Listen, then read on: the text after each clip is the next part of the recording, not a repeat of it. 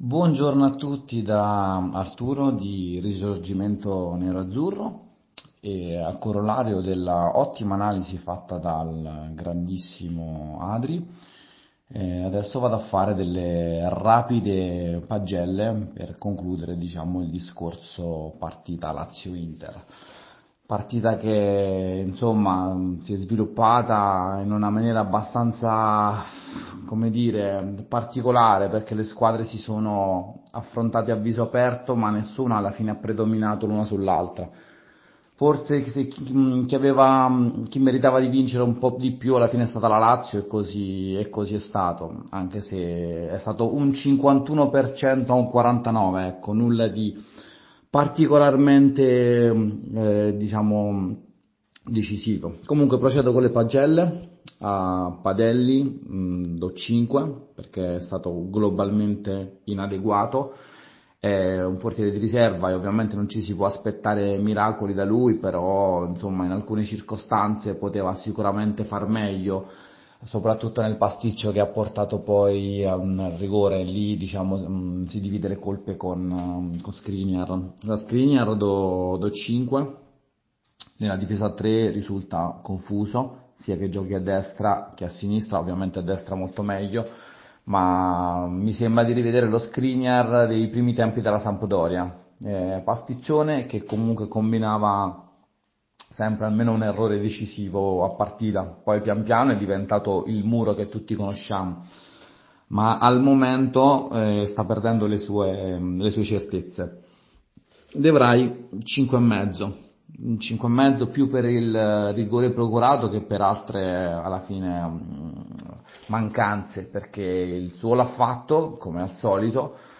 però in, quella, in quell'occasione poteva essere un pochino più furbo, anche se il rigore a mio parere non c'è, molto generoso, immobile furbo, appena sente il contatto, anzi ancora prima, già in volo, però De Vrij doveva essere un po' più smaliziato, e secondo me in qualche maniera mi, se mi permettete la battuta, ha voluto restituire alla Lazio quello che aveva tolto col rigore di Cardi, anche se mm, insomma questa cosa è abbastanza ingenerosa perché allora comunque fece una partita straordinaria in, in quel Lazio Inter del, mm, di due anni fa e procurò solamente il rigore.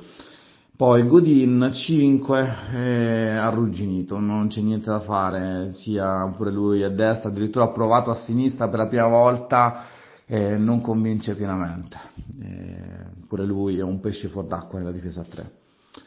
Barella 6, che comunque il suo lo fa sempre, eh, grande motorino, moto perpetuo, stavolta viene dominato e ammaccato da, da Milinkovic Savic che dimostra di essere un, un top, soprattutto in queste partite decisive lui caccia qualcosa in più. Barellino nostro deve fare ancora uno step, e,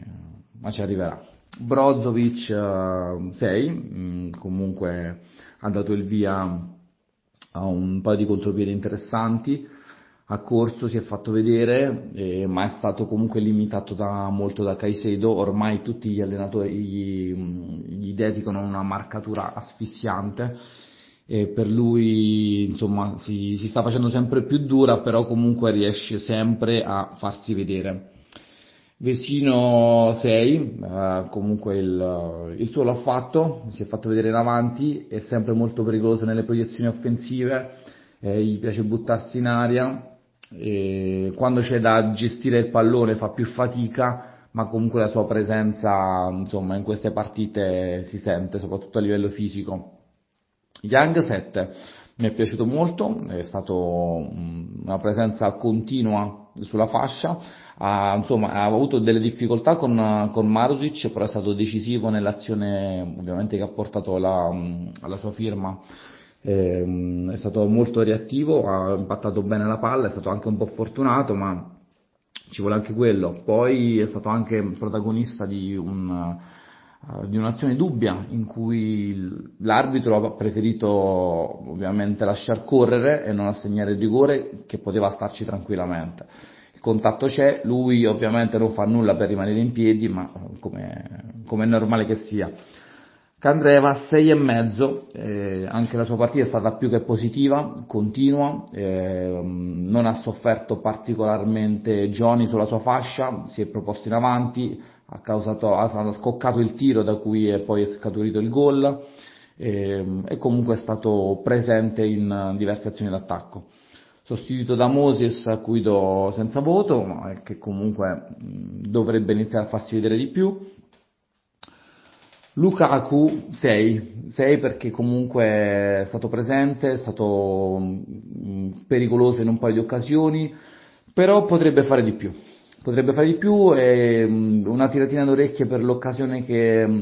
eh, c'è stata sul finale del secondo tempo dove tira di prima, lui cerca spesso di tirare attraverso le gambe dei difensori avversari, molte volte gli è andata bene, alcune volte deve saper fintare e provare a tirare con il piede, con il piede sbagliato. Lautaro 5, Lautaro è stata la grande delusione della serata, e poteva fare sicuramente molto di più, non si è visto, si è nascosto e questa è una cosa molto strana per lui che normalmente piace essere protagonista sia in fase di possesso che di non possesso. Ieri invece ha giocato a nascondino, eh, aveva un compito preciso di, di prestare Lucas Leiva quando la Lazio era in possesso palla, ma in, uh, in, linea di massima ha fatto veramente poco, ha fatto monire un, uh, un, un paio di laziali nella ripresa, ha fatto una bella azione eh, in cui ha dribblato un po' di giocatori, ha servito Lukaku che poi è stato murato bene credo da Cerbi, ma per il resto insomma forse inizia a sentire un pochino diciamo, la pressione delle voci di mercato.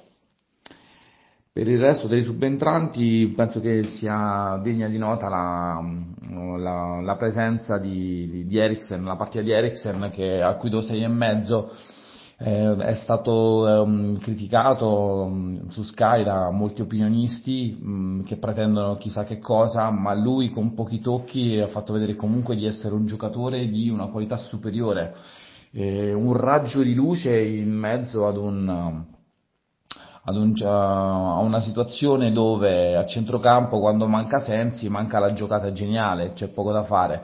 Lui invece ha dato una palla a Lukaku no look praticamente ad occhi chiusi, e dimostra di avere praticamente un radar, un radar incorporato e di avere anche gli occhi dietro. se quella palla fosse entrata probabilmente adesso lo, lo starebbero celebrando in tutte le televisioni, ma purtroppo la storia non si fa con i secoli ma. E speriamo di, di, vederlo in maniera più continua nelle prossime partite perché abbiamo bisogno di un giocatore del genere. Non è il giocatore ideale per il gioco di Conte, lui vuole un giocatore fortissimo nella fase mh, difensiva, che contrasti, che si riproponga subito, che copra grandi fette di campo, che non abbia paura di entrare forte sull'avversario. Ma questo non è Eriksen, ma questo si sapeva da prima eh, un giocatore non può completamente snaturare la sua natura. Eh, c'è poco da fare. Eh, lui è un, è un, prestigiatore, è un, una, un, giocatore di classe, è un giocatore che, che, vede delle linee di passaggio che noi umani non riusciamo neanche a immaginare. Non è certo un, un giocatore che, che ti entra duro, che va in scivolata, che fa sportellate ma uh, un grande allenatore deve saper anche, um, come dire, tagliare il vestito giusto sui propri, propri, giocatori. Quindi mi aspetto che Conte da questo punto di vista faccia un salto di qualità e inserisca Eriksen in maniera continuativa.